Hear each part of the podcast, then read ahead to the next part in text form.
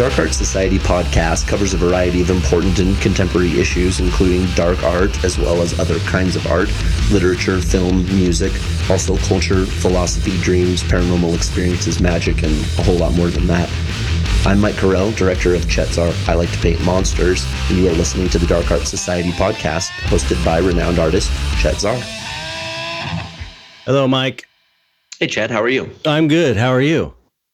I'm I'm really good. I had a, a great tour this weekend, so I'm feeling rejuvenated. Oh, nice. Yeah, I had uh, Caleb Osgood deal out. He's up in uh, Boulder, Colorado ish. And so it was a little trek for him down here, but he came down and did a tour and it was amazing. Took him out in the Badlands. I guess he'd never hiked more than just a few miles. So I took him out for a six hour jaunt through the Badlands and uh, did some cliff climbing and all kinds of craziness. Came back here and then did a little driving tour up into the woods above the desert. And Did you did you give Yeah, him, did you give him the treatment like you did me? the treatment. the treatment where, where you made me hike up that long, long hill in the heat, Oh and I man, was like, I, I took him. I, I took him on something way harder. "You're than like, that. isn't this fun? this is great." And I'm like, I'm sweating, Well- I'm fat, and out of shape. Granted, it was great. I'm just I make a joke of it now. It was it was great. It was great, but it wasn't wasn't uh what I was expecting. It was also it was also 102 degrees out when you were here. Yeah, versus. The, Yeah, it was- the it was kinda brutal. it was amazing. though. It, it was amazing. Well, and you know, and again, I, I cater the hikes to different people. So it's like if someone wants to do like a river hike in the shade, I can do that. you know what I mean? There's all kinds of hiking here, but he was like, I've had these post-apocalyptic dreams. I want to go out into the Badlands. I was like, all it right, looks like you're it looks like you're on fucking Mars out there, man. It's crazy. It does. I mean, it feels like you're on Mars. Whenever we do the dystopia movie, that's where we'll, we'll shoot it. Yep. Yeah. Shoot it out in the Badlands Yeah. for sure. Guerrilla filmmaking. Don't get any permits. No one's around. No one cares. Yep, exactly. Well, there's definitely no humanity out there. That's for sure. Mhm. Though, what was cool too is that uh, the cicadas are out this year, and they, you know they only come out every seven years to mate, but they're subterranean creatures. Mhm. And then they come out and they do their mating thing, and they make that high pitch electric sound that's like super eerie and trippy. So they're out this year for the first time in seven years. So we were out there, and the whole time we're in the Badlands, it's that trippy electrical, like squealing, squee, screeching sound, you know, and it's like coming from different places and different octaves and stuff. It's That's pretty. So cool. I think I think I definitely put the uh, the mind altering into my uh, mind altering journey with Mike Correll experience for him. Right. So he, he seemed like he he was feeling uh, like a, a different person at the end of the whole experience. So That's great. that's it's just you know my favorite part honestly is just seeing the expressions on people's faces out there because it's like you know I just I know how amazing it is. So when I get to take people out there and see them looking Mhm. around like. What in the fuck? You know, it's just so cool. It's like, yes, yeah. they yeah. love it as much as I That's cool. yeah so that was that was pretty much the gist of my weekend how about you Um, I can't remember anything past 30 minutes ago. Let me see. Uh, just trying to catch up on a bunch of stuff. I got a, I got, I just have a mountain of art on me. So I, I've, I, I got some dystopia stuff done. I sent you that picture of the map. no I'm just trying to, excited about the map I just, uh, yeah, it's coming out really good. I just, uh, I have to get enough done to get everything to Mackie and then post that big update. And it's like, Mhm. I'm so close and I just keep creeping towards it, you know, creeping towards this one point. But I got, I got that, uh, show in Switzerland I'm painting for. And then I might have actually, you, can't say anything about anything about it, but I might be doing some film, a little film gig coming up, but I can't say anything about it. Um, so don't say anything. i mean this is a public podcast so i think that everyone knows what you just said but he didn't say specifically what it was so i guess we can get away with that Yeah. well i know about it and i'm excited for you yeah. i'm actually you. i'm super excited for We'll- you we'll once everyone else finds out they will be too if it works yeah, out yeah. We'll see if it happens. You know how movies are, but anyway, enough about us. Let's get on. Well, to let me, but let me Oh. promote one thing real quick before we bring on our Fine. guest. Everyone knows, but uh, I just want to mention to everyone who's listening, we've got Oh, uh, yeah, a sorry. deal coming up here our distribution company, First Run Features, we have our documentary Chet Zar I Like to Paint Monsters on iTunes, and it's been on there ever since the release. But they have agreed to put it in the 99 cent bin beginning June 1st and for the month of June. And basically, what that means is, is that you can rent it for 99 cents and watch it in HD. And we're really excited because that's going to place it in some search categories that hopefully will make it more accessible for people to find ultimately. But please, if you have not watched it or you want to watch it again, you can rent it for 99 cents beginning June 1st and through that month. Um, and tell your friends and anyone you know because ultimately for us, the more hits we get on it during that period, the greater likelihood we'll get more placement on larger platforms, hopefully, maybe even Netflix. And on this episode in the description, we're going to include a little link, speaking of Netflix, that you can click on and type in the title of the documentary to suggest it to Netflix. And we're hoping that enough, if enough people do that, we might actually get placement on Netflix. So Yeah, uh, anyhow, that's my that's my pitch. Thank you for doing that. I forgot, totally forgot about it. All right, now we're going to get to the main event. And the main event today is an interview with an amazing painter. You know him, you love him, Jay Ferguson. Welcome to the show. That was a good intro. I like that. Thank you. yeah, your stuff is uh, just really amazing. Really, really. If you haven't seen Jay's work, we'll have links to his uh, uh, where you can see his work. And I believe you paint primarily in airbrush.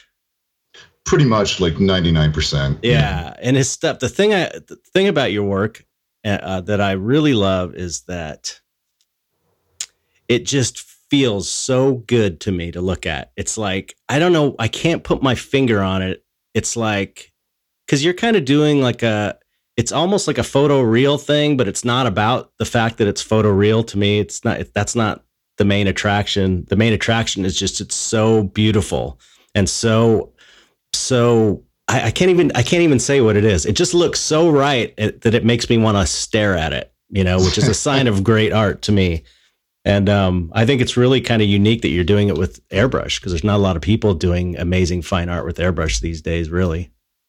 No, there, there, there's really not uh, at all. I'm, I'm one of the few, really. Yeah. Uh, actually, it's kind of weird because I was, uh, I was live streaming a painting on Saturday on Instagram. I, I live stream there all the time when I'm painting, Mm-hmm.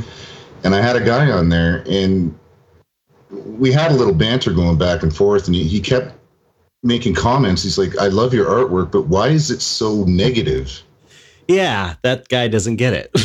yeah and, but going back to what you were saying it, it, it, i was trying to explain to him and, and, pretty much to everybody that was watching at the time it's like when i'm doing a painting it, it, it's not about the fact that it's of a woman which is my main subject matter is women mm-hmm. or the fact that it's hyper realistic but what i'm trying to do is uh, I'm trying to visual, visualize like a, a, a, beauty within pain, like to mm. show a beauty within misery. Yeah, is, is, what I'm trying to convey with my work.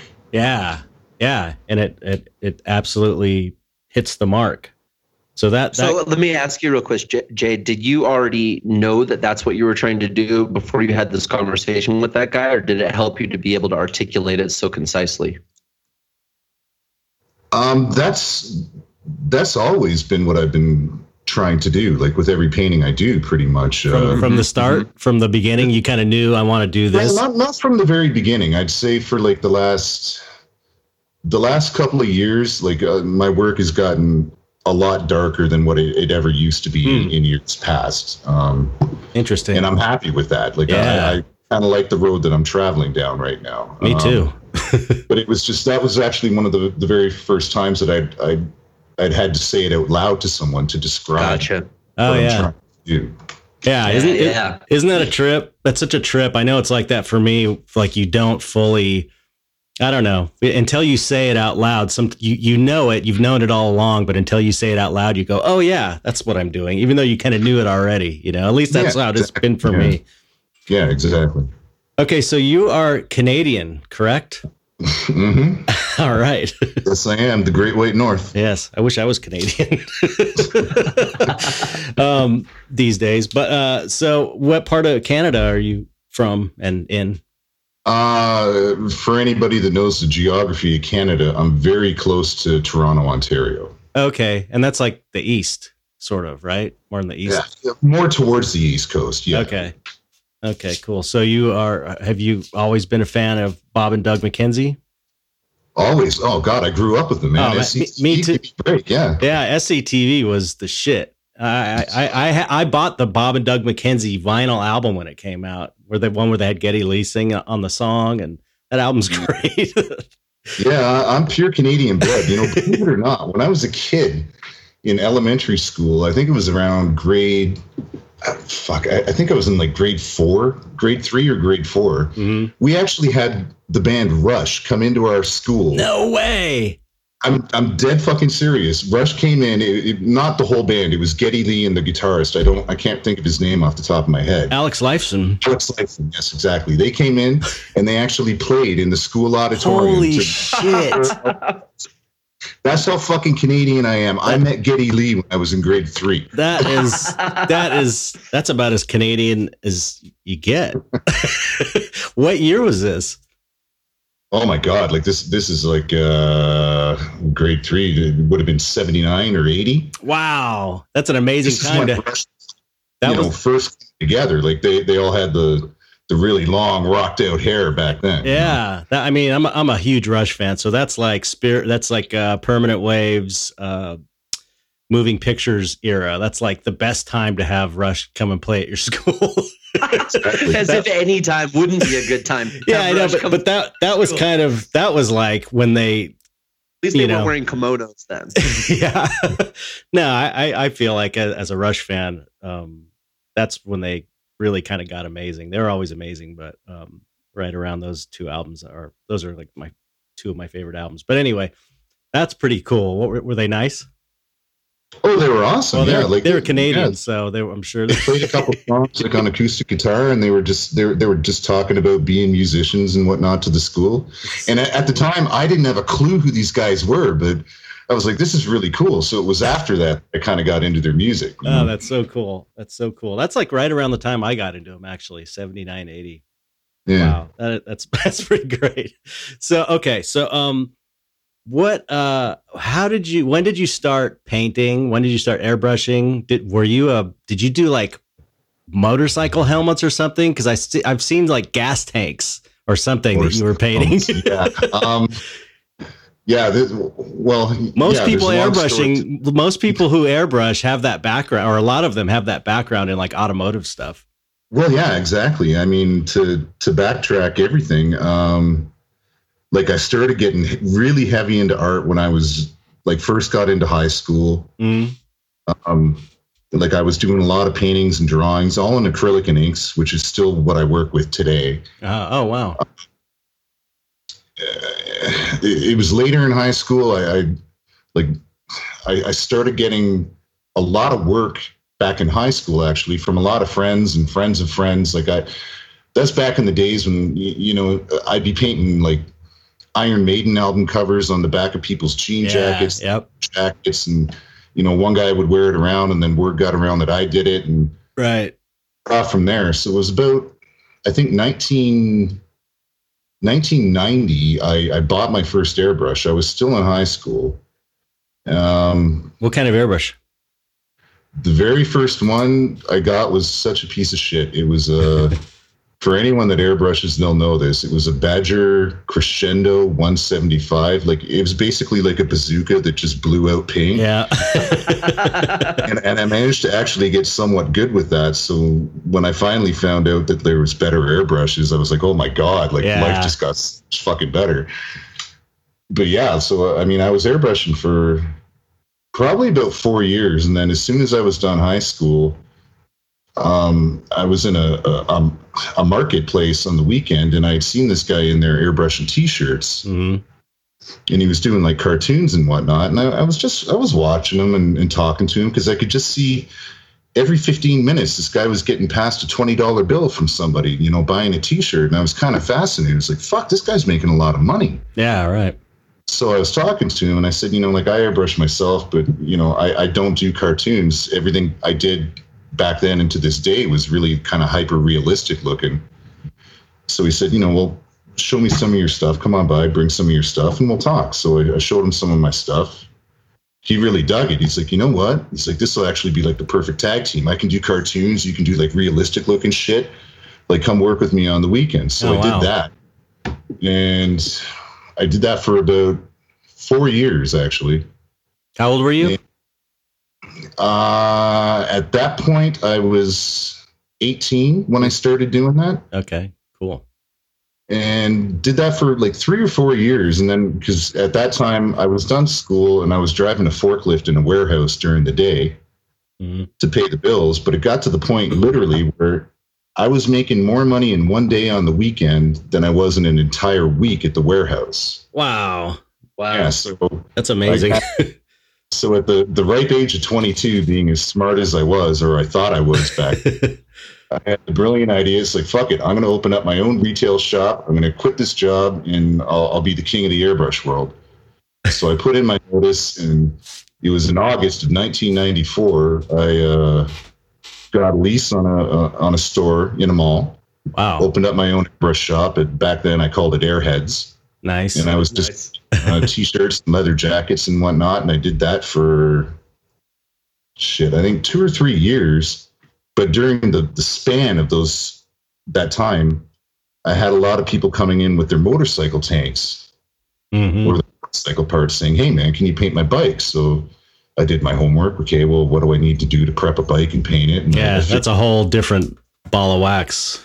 Painting, yeah, you know. so I- I found a couple body shops that could, you know, do the base color and clear coat it and whatnot. And I started painting these bikes, and then word started getting around really quick about the work that I was doing in the bike world. Mhm. So then I ended up closing down the shop when my lease came up, and I just was working from my house full time painting bikes. Wow. I was in the bike world for probably about 15 years Wow.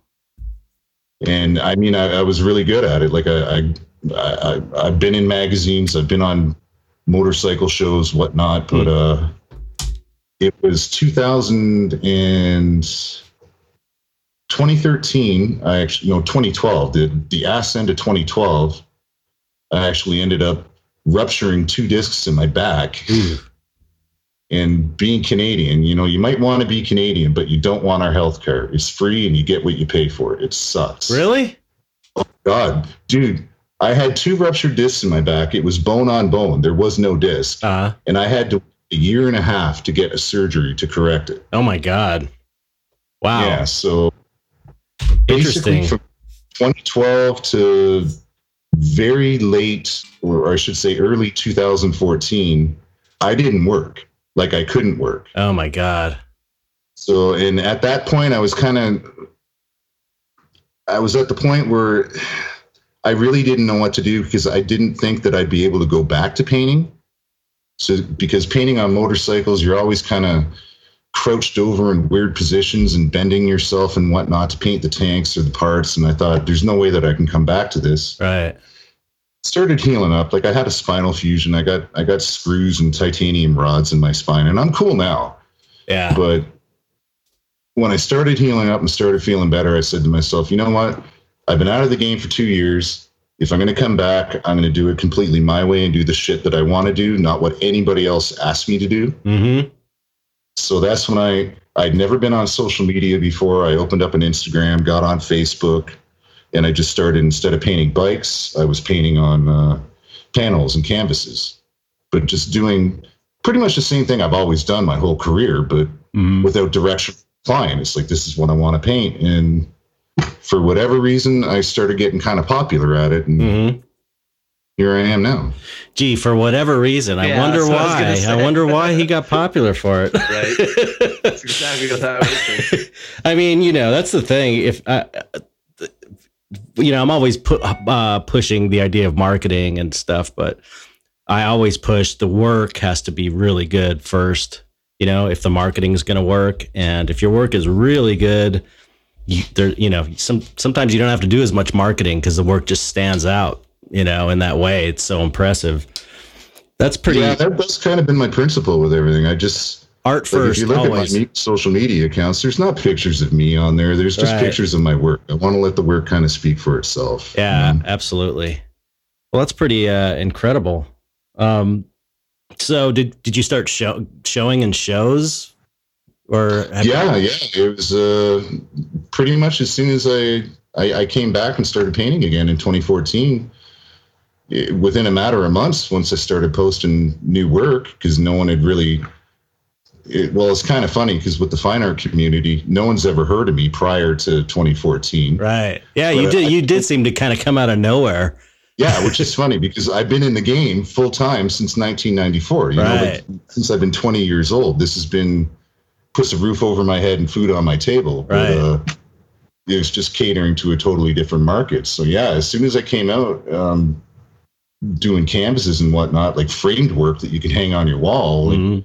I immediately started getting asked to go into galleries. Like it, was kind of mind blowing to me, and people are freaking out, like buying all my work, and they want me in galleries, and I'm just kind of like, what the fuck? Like I've been doing this forever. Where was this like 15 years ago? you Yeah. know? Right. Yeah, you weren't on social media. So well, that's that's actually it. That I'm kind of kicking myself in the ass for that. Because back when I was doing bikes, like I always had like a like a six months to a year waiting list to get something done. hmm but e- even with that, like I, I never found a, a need to be on Facebook or Instagram. Like I always looked at it and thought, like, this is fucking stupid. I don't, Right. I don't want to be a part of it. And that was really my mistake, like Yeah, huge yeah. mistake on my part. Yeah. Yeah. I was there at one point myself, and a friend of mine recommended MySpace. And he was, I was like, I didn't even get it what social media was. I'm like, why? What's the point? I don't get it. And then I started, you know, using it and promoting my artwork. It's like, oh, I get it now. You know, it makes sense once you get on and, and Free advertising. yeah, exactly. So I want to what uh I'm you know an airbrush guy myself. I don't do I haven't done it. I, I want to do it just to do it, but because I always, you know, I've been airbrushing since high school, and I um, airbrushed a lot in the film industry, doing cre- Yeah. creatures and stuff. And um, I was curious what airbrush you're using now, because I st- I started with a uh, a Paasche, a double Oh, yeah. double action Paasche in high school. Yeah, yeah, I the one VL at one point very And- early. and and now when I do film work, my uh, th- my two airbrushes are the uh, Iwata Eclipse and um, the Paasche Type H, the single action, oh wow, because those Okay. things those things are so they're like uh, indestructible. indestructible. You can run anything through it. You can you cannot destroy them, and it's like they're sort of like this. You can always rely on your Paasche H. so yeah, yeah, you can run mud through that. thing. yeah, yeah. So it's like you know for spatter and stuff like that, I would use the Paasche, and then for fine detail stuff, I'd use the Iwata Eclipse. I think it was an HP, HBPC or something like that. I've been using those. Yeah, a little bottom, uh, a bottle that went on the bottom of it. Um, it Or was. does it have a cup on the top? No, no, it's got it's got a, a place for a bottle or for a cup. Yeah, so that's the HP BCS. The Yeah, Eclipse. yeah, yeah, yeah. So uh, I'm Yeah, I just. got one of those in a shoebox somewhere. Um, so what do you what do you use? I'm just curious since you're you're kind uh, of I state do of the art. eclipse. I I have a, a gravity feed eclipse that I use just for like really big backgrounds or whatnot in a painting. But Uh huh. my main gun is a Diawata HPC. It's got a 0.3 millimeter Oh wow. nozzle on it. Wow. So Yeah, so if Iwata's listening, I'll, I'll take endorsements anytime. Yeah. Well, they should, man. They should endorse you because you're, you know, you're kind of. I mean, I don't know about the blue chip world. If there's any, I'm sure there's some photo realist people and some other art realm. But as far as the dark scene, you're kind of like the the king of airbrushing, as far as I'm concerned, and within our circle, you know, you're like the god, the airbrushing god.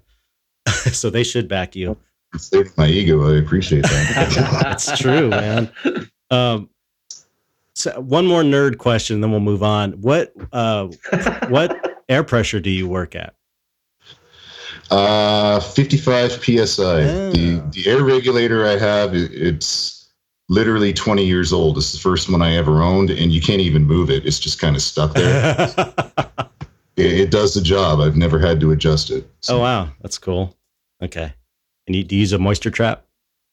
Yeah, I got I got a moisture trap on my compressor because I keep that in another room so that it doesn't blow my head off with the Oh. noise. And, uh, I got another moisture trap right where my airbrush plugs into it. Right. Okay. Enough of the n- nerding out. For ninety nine percent of the people are like, "What the fuck's a moisture trap?"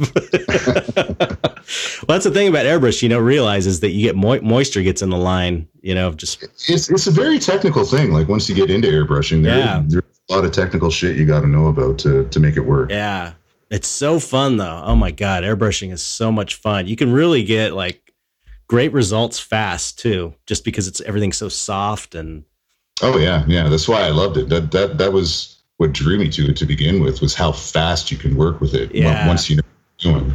Yeah, yeah. I really, I always, I, you know, I, I pulled out a canvas not long, well, no, maybe a couple of years ago, and started trying to paint an airbrush painting again, and I was like, man, this is kind of harder than I remember.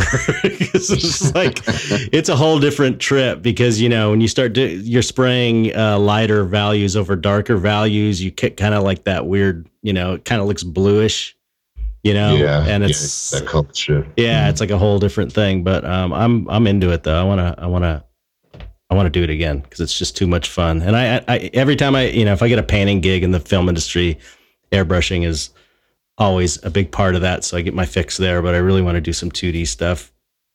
Um, especially seeing your work makes me really inspired to do that. Oh, thanks, man. Yeah. So. What do you, you have a show? Uh, you're in a show right now at Ars Memoria, right? Yeah, uh, the Exile uh, Two. Yeah, I wanted to mention that before I forgot. Make sure we got that in there. It's like yeah, so that that's going on. Uh, it opened uh, last Saturday night, the 26th, and that's going on until June 26th, I believe. That's at Ars Memoria in Chicago. That's myself, Sean Koss, Mhm. uh, Damian Eccles, and Megan Rogers. Most people might know her as Magpie Yeah, from Instagram. she's great. She just got. She was in um, the last show at Copro. Oh, really? Yeah, yeah, in. yeah. Her work is fantastic. Yeah, yeah. Um, and you guys are they're- they're donating a portion of that money to mental health charities, or what's it for? Yeah, yeah. A chunk of every painting that gets sold is going to uh, well between two charities. There's suicide, uh, mental health awareness and suicide prevention. Uh, local Chicago charities that that money's going to go to. And on the uh, the opening night this past Saturday, we had a we had an auction. Um, we all put up a piece. We had a, a another guy, uh, Jr. Broshouse. He donated. Oh, yeah, yes, sorry, yes. He donated a painting, and Oh, uh, cool. Dave Sherman, our our favorite pal, Ah, excellent. uh, for Skype counseling sessions, and all that was auctioned off to uh, to benefit Jed Likeness's daughter Avery. oh, that's and awesome. went really well. We raised a, a pretty good chunk of money, and I was really happy with how that that came out on Saturday night. So, Yeah, that's great. That's great. Yeah, I, I completely, it's my fault. I screwed up. I thought that the show was next Saturday. And so that's why we were going to have you on before, but hopefully this will still help any, uh, sell some, any unsold pieces. Cause although most of it's sold, I, from what I hear, Mr. Hotshot. Yes, there's actually a handful of pieces remaining, which still it it blows my mind. Like for an opening night to almost sell out a show, that that to me is just crazy. Yeah, yeah. Well, you know, the work stands on its own. You know, so do you, Jay, Jay, do you work from from reference at all, in like anatomical reference or anything like that in in the figures that you're painting? Because I notice, you know, incredible symmetry and and you know this this very soft, smooth texture, and and it seems like it's all uh, very much aligned with with what we would assume to be proper anatomy. So I'm wondering if you're working from reference or for just imagination or a combination of the two. Um, I definitely work from reference. Most times, it is a combination of the two. Uh, I'll, uh, you know, I'll have a model pose, get photos, whatever, and then I, I'll definitely add my own twist to that mhm. as I'm doing it. But uh, anatomically, for for me personally, I know a lot of people can just work off the top of their head, but for me to do a just because I do want my work to be very realistic looking, I, I need that that reference to get the lighting right and yeah, yeah. whatnot. No, I'm I'm very pro ref pro reference. I know a lot of I was like I was going to say pro wrestling. Pro reference. a lot of people, you know, a lot of people think that you know, oh, you have to do it off the top of your head, or you have to do it from you know without reference, and that's I really that's of it's not true. I mean, some people do that, and a lot of people don't. And a lot of the you know the great artists always used reference. You know, like the old masters. It's not like they were Absolutely, painting from out of their head. It's like you know use reference where it, it, suits you. And if it suits you to use reference you know my dad always used a reference for his paintings like always. He always used, took his photos and and and used reference you know? So yeah. i'm you know i i'm a big proponent of reference. I got no problem with it. Anybody that says that it's cheating or something is just kind of dumb because it's part of the art tradition. It's they they don't understand, and I've I've heard that, and it's surprised me that anybody well, would I mean, say if, that. If that's the case, then they wouldn't teach art, you know, drawing one figure drawing 101 at colleges, where the first thing you do is learn how to draw a figure that's yeah. standing in front of you. You know what I mean? it's like, oh, so what? The first class they teach you is cheating 101. Come right. no. I, I actually think it's kind of the ultimate test. Like if you have somebody literally sitting right in front of you, oh, whether yeah. it be in the flesh or from a photograph, like that's one of the hardest things to do. That, yeah. Like you got some mad skills. Oh yeah. Not yes. a lot of people can do that. Yeah, yes. yeah. Especially getting a likeness. Yeah. You know, that's a that's another nightmare. That's really hard to get a likeness. It's like to me, that's the hardest thing to do, really, personally. But I don't know. Well, it's uh, uh incredible work. So that's the that's the bottom line too. Is the work the the, the final work is what counts. You know, however yeah, however you get there. It doesn't matter how you get there; it's what it looks like when it's done. Exactly. Mm-hmm. Exactly. So, uh, who were your big inspirations as artists? Were you Giger, I imagine, or yeah, I knew you were going to ask me that. Um, I mean, we were yeah, all influenced by Giger. Yeah, it's like a given. Yeah, that, that that goes without saying. Everybody loves Giger. Um, really, like uh, where I grew up in Canada, it was kind of it's really sheltered. Like it's total white suburbanite Catholic Christian kind of uh, region where I grew up. So there wasn't access to a lot of uh, art in general, really, like other than pictures of sunflowers and, and daisies and right. green fields bowls of fruit. And it wasn't really until I was a teenager that, uh, by complete accident, I, I, found a book of Salvador Dali. Oh yeah. And I, I was flipping through that, and it, like it fucking blew my mind. I yeah. was like, "You have to be kidding me! These are fucking paintings. What the fuck?" Yeah. And I'm reading that, and then finally, as as a late teenager, uh, a comic book store opened up in my town, uh, and I went there, and there like they had comic books and whatnot, and I, I really appreciate the comic art and especially the cover art of some of them is just phenomenal. But they had little trading cards, and I I'd buy these these decks of trading cards, and uh, you know there was a uh, uh, shit like Luis Royo was in there, mm-hmm. just blew my mind. Yeah. Dorian Air was in there. Uh, uh, one other person that airbrushes that just flipped me out was a I'm going to butcher her last name. I know it. Uh, Olivia de. Oh yeah, D- D- yeah, is. Olivia. She's just known yeah. as Olivia anyway. yeah, like I, I got these trading cards of these Olivia pinups, and I was just like, oh my god, like. Oh, she's this is what I have to do, you know. Yeah, yeah, yeah. She's amazing. I, I we I've got to like hang out with her since she started. Really? Yeah, she started it's crazy. She started showing.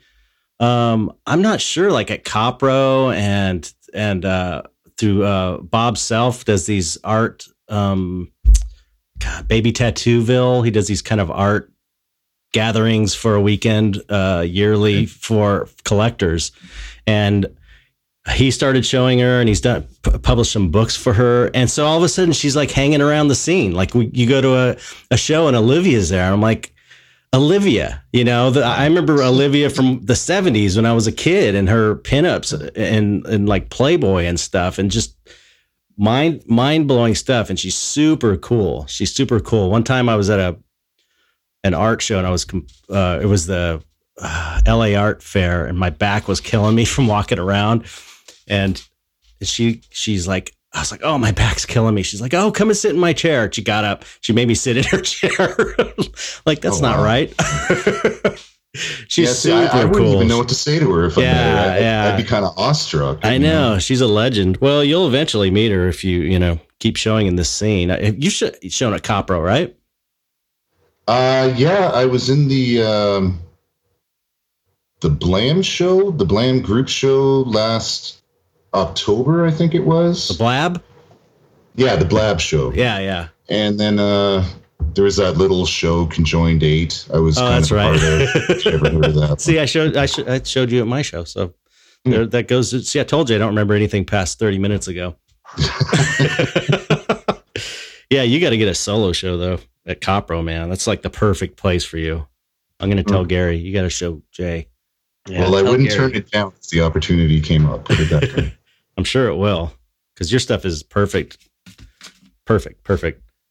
Um, so one thing I wanted to ask you is, uh, you know, when you started painting, did you just start painting what you wanted without any knowledge of this kind of dark art scene happening, and then fell into it, or were you seeing that there was a dark art thing happening and and thought, oh, this is what I want to do. I'm going to try and go uh, showing here, or or are you you yeah. know Um. You know, honestly, uh, I I I've been doing dark art for a hell of a long time before I ever knew that Right. there was a dark art. Uh, you know, following out there, yeah, yeah. culture of dark art out there. I, I didn't know it existed. I really right didn't. Like beyond the tattoo world, like I could right you know, as a kid, I'd pick up Tattoo Magazine or whatever, and you know, I'd be looking at Paul Booth's work and whatnot, thinking like, "Fuck, like that stuff is dope." right But beyond that, I didn't realize that there was an actual art scene.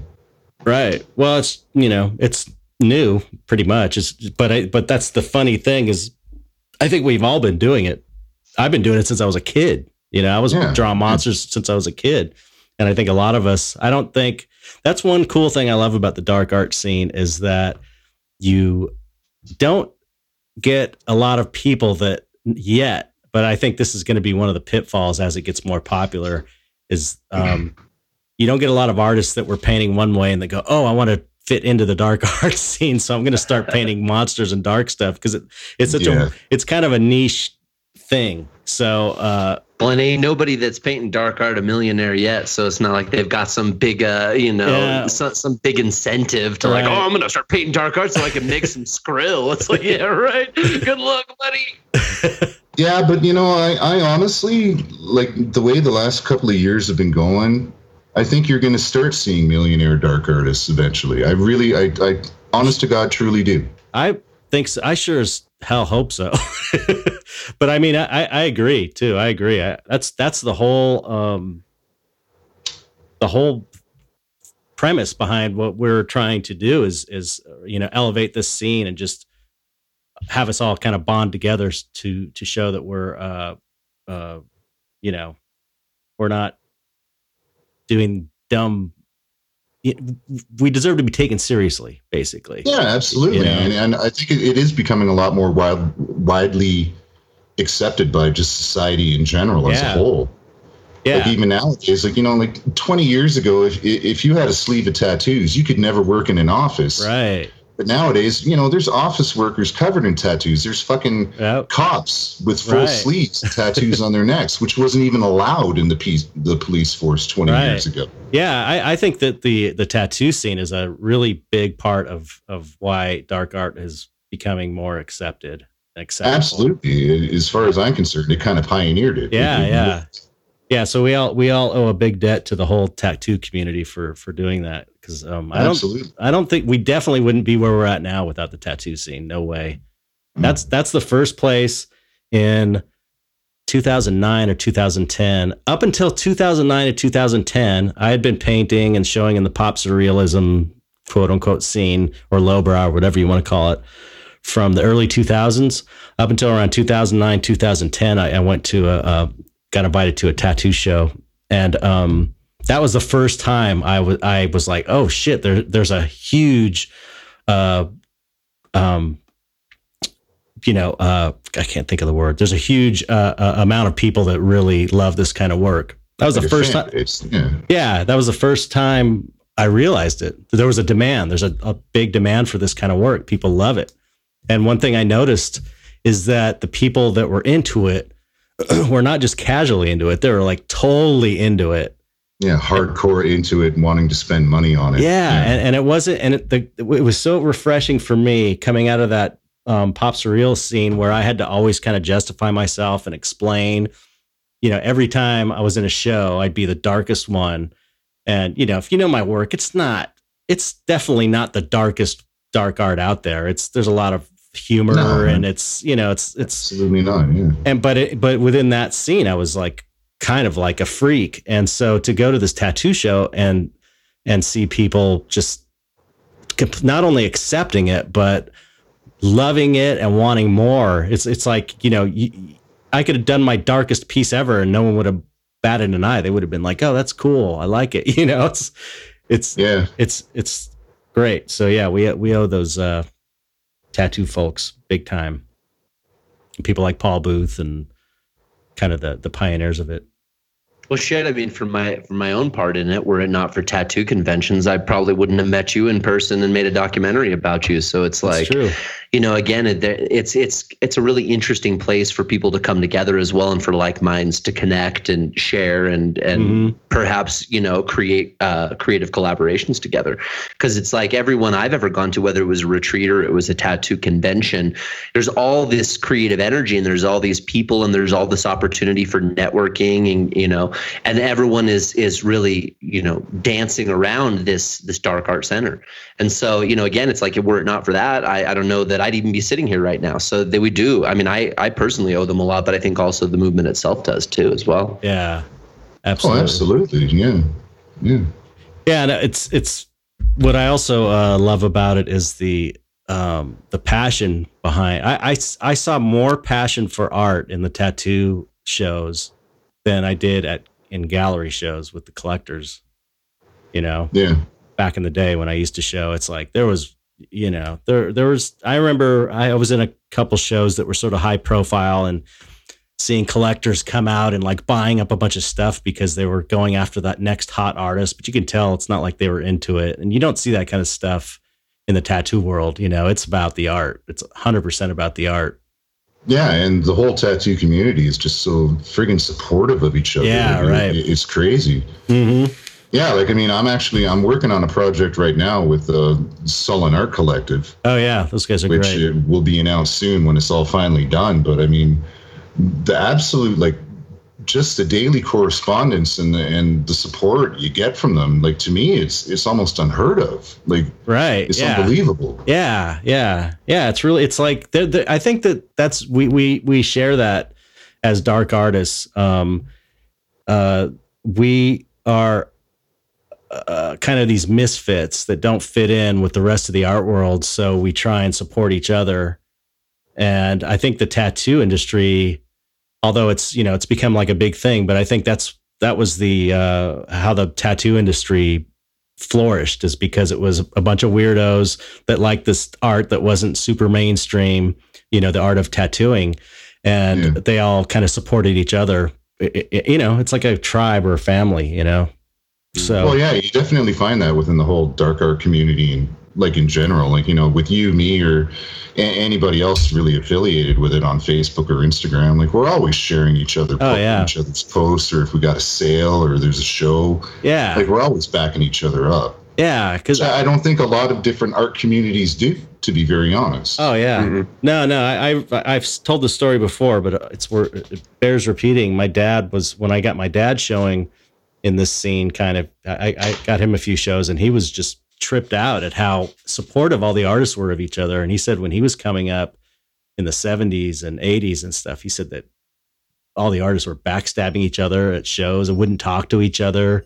And it was yeah, like, yeah, yeah, it was really like the exact opposite. So I'm very grateful. That's why I'm very um wary of let you know kind of letting not that I have the power, but if a a bad apple pops up, we gotta boot them out because it's this it's this you know, or we gotta we have to uh, shun them because the the scene is so important to me that we keep it as real and pure and supportive as possible. Absolutely. Know? Well, we all know this happened to one person. Yep. you know what I'm talking about, and it's a shame. Yep. It's a shame, but um, you know, by and large, this the the people in this the movement are just, you know, the coolest people. You know, really. Uh, you know, I think I've found the best friends I've ever had in this community.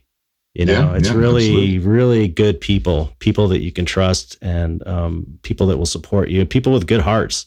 That's what's, I, I always come back to this. One of the coolest things about the whole dark art thing is the dichotomy of we're painting all this dark stuff, like that dude said to you, why do you paint things so negative? And all the people in it are the absolute opposite of that. You know, Yeah. they're the coolest, loving, supportive people, you know, and I think that's cool about the scene. I think that's like a neat little aspect of it. You know what I mean? It's it's because instead of taking all those those feelings and putting them into a dark little hole in some hidey spot where no one sees it, they're putting it on canvas or Mhm. in clay or whatever and getting it out of themselves. That's why they're more well adjusted. they're not Yeah, sitting, they're yeah. not stow, stowing that shit away and letting it fester in the dark. know? Same goes with the collectors, the people that can appreciate that. You know, they're allowing themselves to be open to to embracing that side of uh, life through the artwork. You know, Mhm.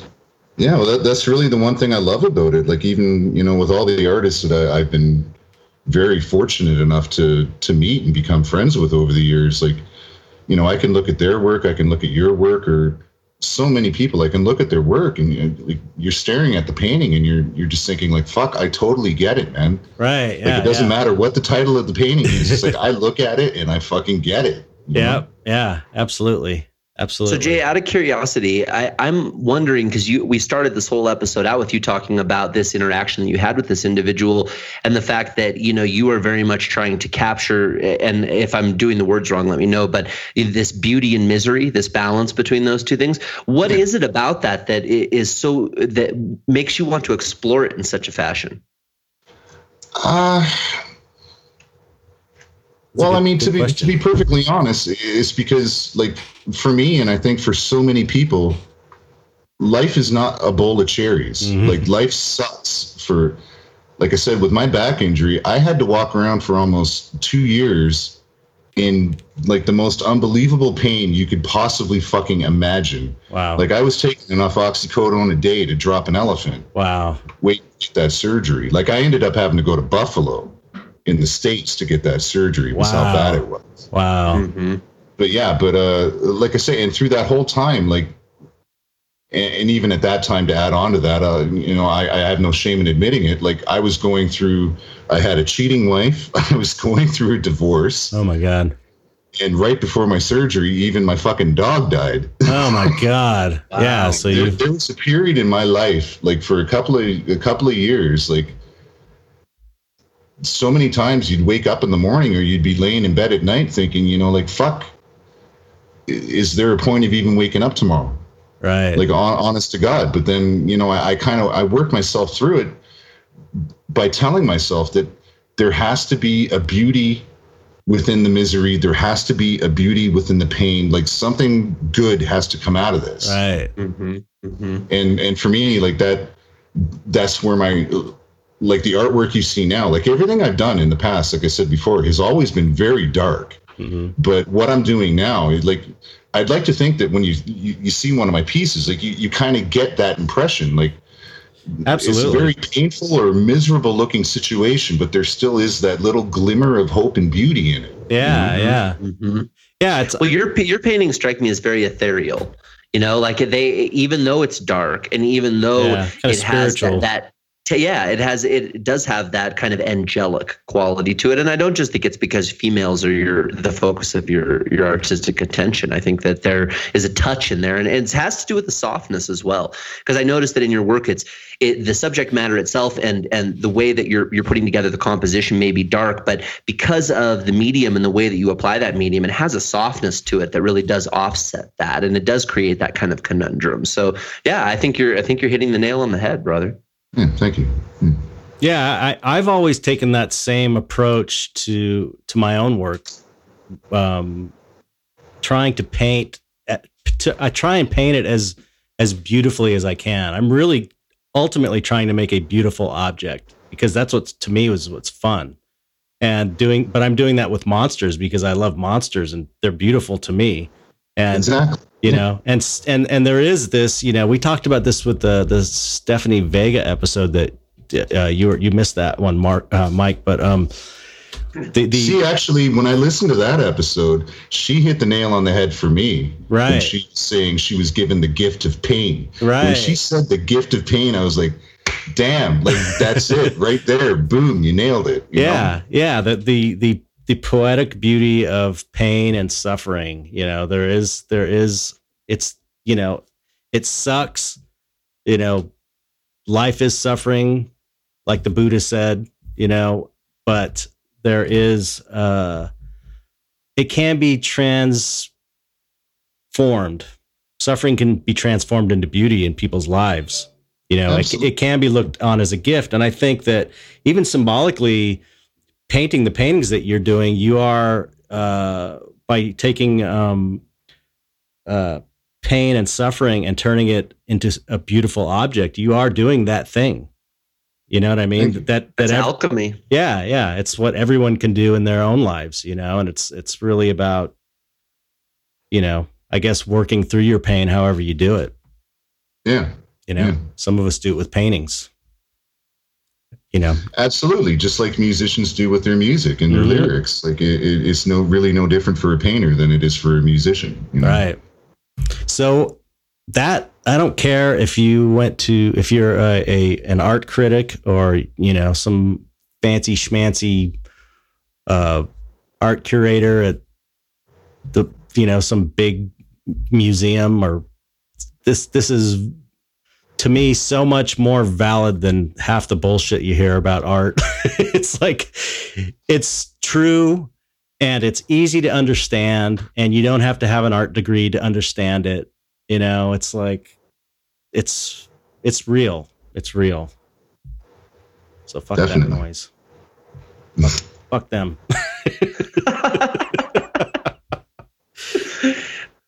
So do, do you have any uh what's going on in your future are you doing more shows or do you have shows lined up are you doing commissions or how do you Um, pay the rent Well, right now, uh, I, I do take on a lot of commissions, but that's under the the precedent that I get to kind of do what I want. yeah me which- too which- how I, i do really, I, I relish that. That people embrace that to me is fantastic. Well, you're going to Um, make a better painting too. yeah, exactly. If you're doing so, uh. So yeah, right now I got a, I got a project I'm working on with the Sullen Art Collective. That'll be done shortly. Uh, then I got a bunch of commissions that I've kind of fallen behind on to get done, and then uh, in October uh, I'm part of the Crucible Gallery show. All these witches is called. Huh, where's that at? Uh, it's are you familiar with Bam Massler, Christina Massler? Yeah, I know the name. I know the name. Yeah, fantastic artists. They're actually they're starting a new like an it's kind of like an online gallery. Hmm. So they're they're going to be doing all the all the promo and whatnot. And if you buy the piece, like it'll actually be shipped by me or whoever the artist is who produced it. Oh, okay. So I'm doing some work for that. Uh, me and my arch nemesis Shawn Coss were trying to plan another show for late October. cool. Where at? Uh, that'll probably be at Ars Memoria once Oh. again. I know Bam. Oh. Yeah, he's he's on my Patreon. I was gone. I Yeah, know the name. Bam. yeah, everybody knows Bam. he does those uh, burning churches. Yeah, That's awesome. That's cool. He's starting a gallery. I didn't know that. yeah, yeah. So there's two shows coming up. I don't know. Maybe uh, I'll be invited to conjoin nine if that comes to fruition. I don't know. Oh, definitely, definitely. We yeah, I have to send out a a, a, notice for conjoined because we're gonna do it a little differently this year. Um, that's a that's another story, but yeah, you you you're you know you're you're in the mix for sure. You got to get shown at Copro more. Like I said, you're Yeah, perfect. well, I you're guess I'll. I'll have to talk to Gary about that. Yep.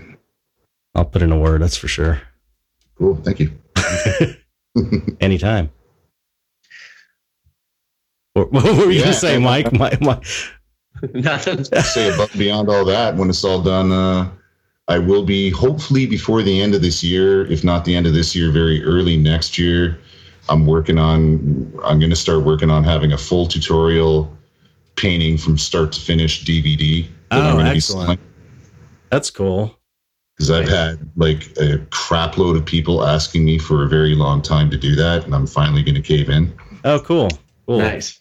Yeah, I'm doing that sort of thing on my Patreon. I'm doing like rather than a full DVD, I'm sort of doing it in little chunks, you know? Yeah. Little Yeah. tutorials. Oh, I know. I watch all your I watch all your videos. Oh yeah, yeah. Thank you. Appreciate that. Um, yeah. Uh, you, you know what? What you should have is you should have an art book. Uh, Just make it happen. okay. No, your stuff would do, really, really well in an art book, but it's so it's so hard to make. They're expensive and it's hard to make money. But man, I would love to have a book of your work. Yeah, well, that it, you know, I actually I have looked into it in in the past, but you have to bear in mind the the major hiccup for me is being in Canada, Oh, the shipping, shipping. Like, shipping books. if you get a yeah. book printed, you can have it shipped to you for, you know, even say you get it printed overseas, you can have a big crate of books shipped to you for a thousand bucks. right. I'll get a bunch of books printed over overseas, shipped to me. It's going to cost me like fucking ten thousand dollars just for the shipping. Oh Like, my god! Wow. Yeah, Canadian Canadian import duties are the most fucking ridiculous thing I've ever had to deal with in my life. Right. Yeah. That's that's the, and then when you when you go to ship to other countries too, it costs a fortune It costs a small fortune. Yeah, it costs Yeah. double, if not triple, what it costs like you to send from Right. the Oh, States. really? Because it costs me a ridiculous amount of money. Like, uh, I can still look it up. Like if I have a client, like uh, say like Germany, mm, I like I do have a collector in Germany. For me to send him like a very like say like a nine by twelve boxed painting, that cost me two hundred and seventy one dollars. wow. on the U.S. postal site, like if I were to ship it from Buffalo, it would be like eighty bucks. Right. Right.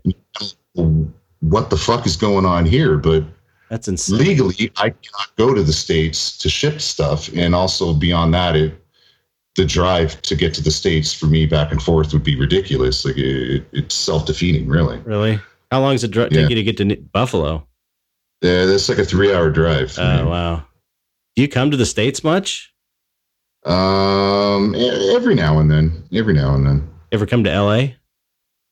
Uh, I've never been to LA, believe it or not. Oh. Uh, if I ever do, believe me, I'll hit you up. You can buy me a taco. Oh, I'll buy you a pizza. I'll buy you some Zelo, man. Take I, you to Zelo. I got the best pizza place in the world down the street from my house. All right, I'm down, dude. He ain't lying. Cornmeal crust. I want to go. I want to have some of that pizza for dinner tonight. You should fly me out, Chet. yeah, I'm ready for another pizza. I just had some a couple weeks ago. It's so good. Cornmeal crust. Oh my god, don't get me started. Yeah, See, now you're seriously. um, man, that's not fair. Come on. Especially because I've had like a handful of roasted peanuts today. That's it. 4, 4 p.m. here, and I've been up since 6:30 in the morning. Fuck. Damn.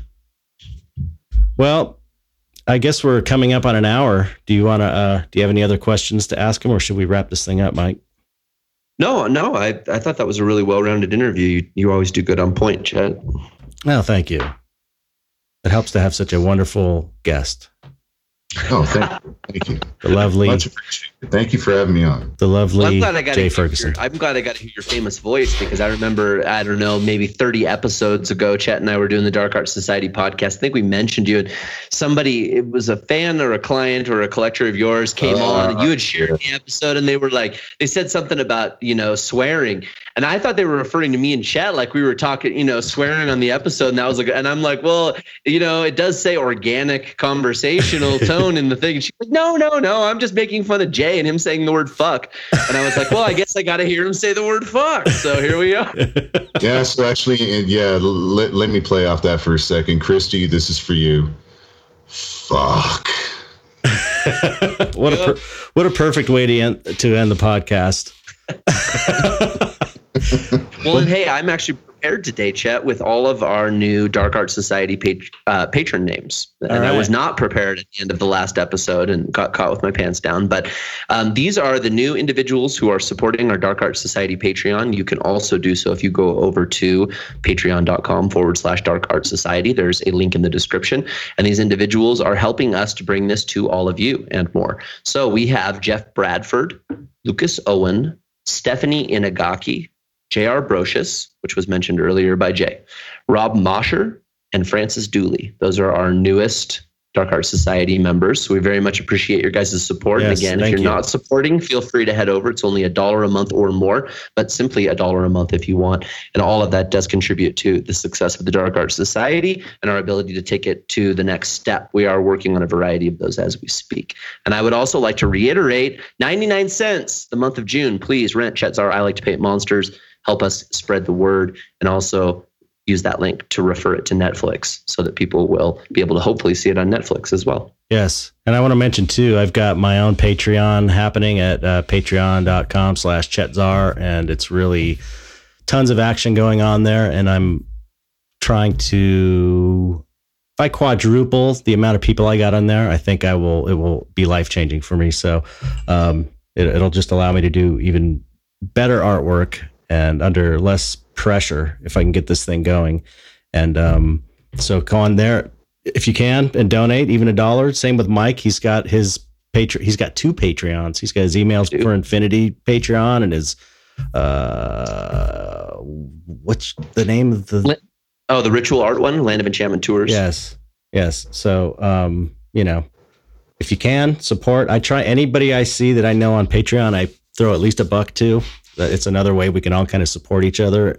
And um, it's, it's it's all about the numbers, you know. So And if you want to see a Jay Ferguson Patreon, comment on this episode of the Dark Art Society uh, podcast on SoundCloud so that Jay knows that everybody wants to see one from yeah, him too. I would so that we could get Jay on board for Patreon. I as would well. subscribe to Jay's in a second for sure. Indeed. Wow, that that was a subtle hint. Yeah, nice. We're not known for our we're not known for our subtlety on here. yeah, Chet and I have very little of that in, in the uh, the old banks. We have no shame. All right. Well, thanks again, Jay. You were great. Your Yeah, thank you artwork's so great. And uh, oh, thank you for having me. I'm very much appreciated. Yeah, it's awesome. So thank you.